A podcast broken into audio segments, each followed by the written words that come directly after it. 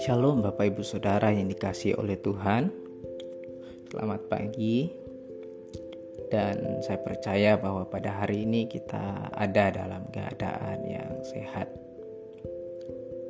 Bapak Ibu hari ini kita akan kembali merenungkan kebenaran firman Tuhan yang terdapat di dalam satu Raja-Raja pasal 8 ayatnya yang pertama sampai dengan ayat yang ke-66 namun sebelum itu Bapak Ibu mari kita berdoa. Bapa dalam kerajaan sorga kami mengucap syukur Tuhan boleh bangun pada pagi hari ini dengan kekuatan baru yang Tuhan berikan. Dan pada saat ini Tuhan kami akan merenungkan kebenaran firman-Mu bersama. Kiranya Engkau Allah mengurapi hambamu yang terbatas dan kiranya Engkau urapi pemberitaan firman-Mu sehingga kami boleh mengerti dan boleh menjadi pelaku kebenaran-Mu. Terpujilah nama Tuhan. Di dalam nama Yesus kami sudah berdoa mengucap syukur haleluya. Amin. Bapak Ibu, pada dua pasal sebelumnya yakni pasal 6, kita melihat bahwa Salomo dalam waktunya Tuhan akhirnya menggenapi rencana Allah untuk membangun rumah Allah atau bait suci. Kemudian dalam pasal 7 ada sisipan mengenai istana Salomo serta perlengkapan-perlengkapan yang dibuat Salomo untuk rumah Tuhan. Nah, pada pasal 8 ini bait suci yang dibangun oleh Salomo tersebut sudah selesai dan akhirnya ditabiskan atau diresmikan. Bapak Ibu, pasal ini terdiri dari 66 ayat yang pada bagian ini ya, pada hari ini kita akan belajar bersama-sama ada tiga hal yang kita akan pelajari. Yang pertama mengenai kisah tabut perjanjian dipindahkan. Lalu janji Allah digenapi. Dan yang ketiga mengenai doa Salomo. Nah Bapak Saudara bagian pertama. Alkitab menuliskan Salomo menyuruh para tua-tua Israel, imam-imam dan semua kepala suku untuk berkumpul. Pada hari yang telah ditetapkan, berkumpullah mereka beserta seluruh orang Israel. Kemudian para imam dan orang-orang Lewi ditugaskan mengangkut tabut perjanjian Tuhan dari kota Daud menuju Yerusalem. Raja Salomo beserta segenap umat Israel mereka berdiri di depan tabut Allah dan mempersembahkan korban yang sangat banyak sampai tak terhitung jumlahnya. Kemudian para imam tersebut menempatkan tabut Allah itu di ruang belakang rumah Allah yang merupakan ruang maha kudus. Ketika para imam keluar dari tempat kudus itu, kemuliaan Tuhan dalam bentuk awan pekat memenuhi tempat itu. Sehingga imam-imam tidak tahan berdiri untuk menyelenggarakan kebaktian. Pada waktu itu Salomo berkata dalam ayat 12 dan 13, Tuhan telah menetapkan matahari di langit tetapi ia memutuskan untuk diam dalam kekelaman. Sekarang aku telah mendirikan rumah kediaman bagimu, tempat engkau menetap selama-lamanya. Dalam bagian pertama ini Bapak Ibu Saudara kita boleh melihat bahwa Allah yang begitu suci dan mulia itu mau untuk berdiam bersama dengan umatnya di tempat kudusnya. Hadirat Allah yang disimbolkan dengan awan yang pekat itu menyelumuti rumah Allah hingga para imam tidak tahan berdiri untuk menyelenggarakan kebaktian. Ini adalah gambaran Bapak Ibu Saudara bahwa tidak ada satupun yang dapat bertahan berhadapan dengan kekudusan Allah. Kehadiran Allah itu juga menunjukkan bahwa Ia berkenan untuk ditemui. Allah yang adalah roh yang tidak terbatas oleh ruang dan waktu, tetapi menunjukkan kehadirannya kepada mereka yang mencarinya. Hal ini menunjukkan kepada kita bahwa yang terpenting dari sebuah bangunan bukan kemewahan atau keagungannya, melainkan kehadiran Allah dan perkenanan Allah yang ada di tempat tersebut.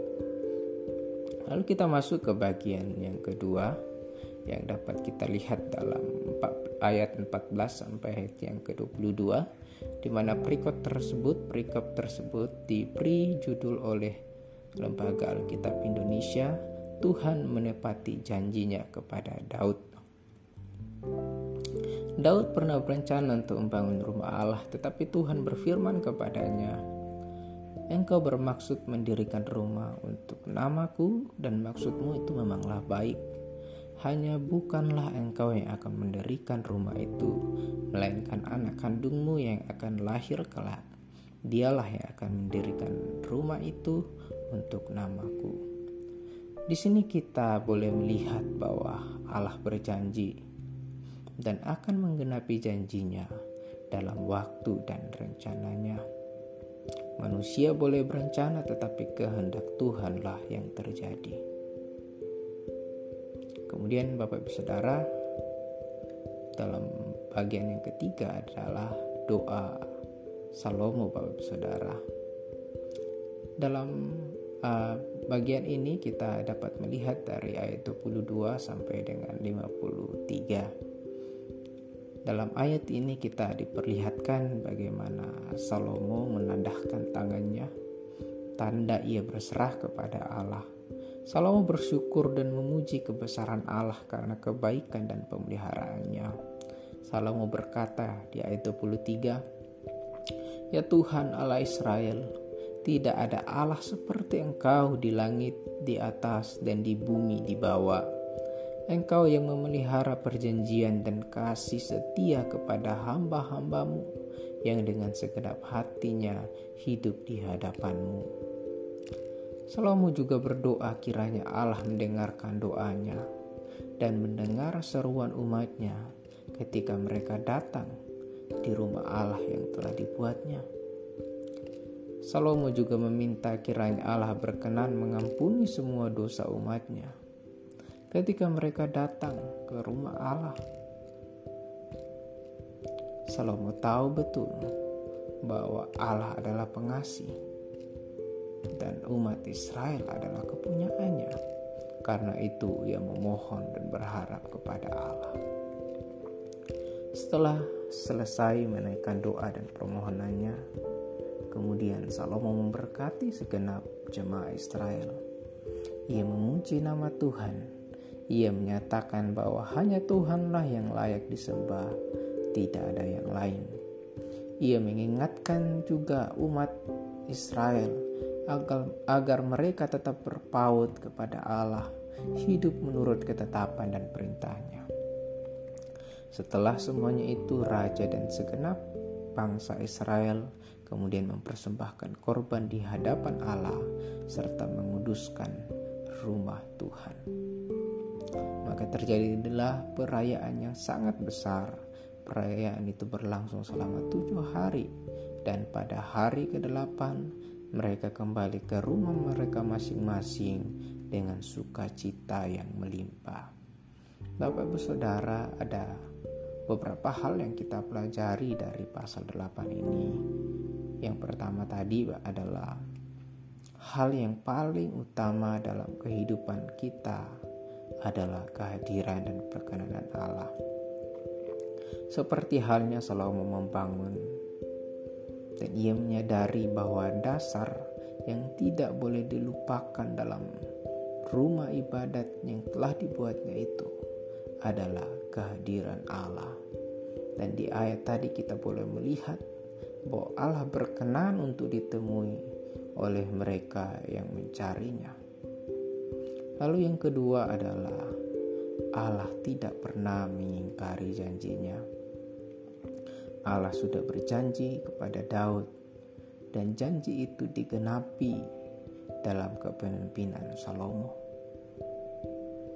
Lalu yang ketiga Bapak Ibu Saudara dari doa Salomo kita juga boleh belajar bahwa mari kita berdoa dan berharap kepada Tuhan karena Allah mendengar semua doa dan seruan kita. Bapak Ibu Saudara, mari kita berdoa bersama-sama. Bapa dalam kerajaan surga kami mengucap syukur Tuhan jika kami boleh mendengarkan renungan yang singkat ini. Kami berdoa biarlah Engkau Allah memberkati kami, memberkati keluarga kami, memberkati aktivitas dan pekerjaan kami sepanjang hari ini ya Tuhan. Dan kami percaya bahwa pemeliharaanmu terjadi atas kami. thank you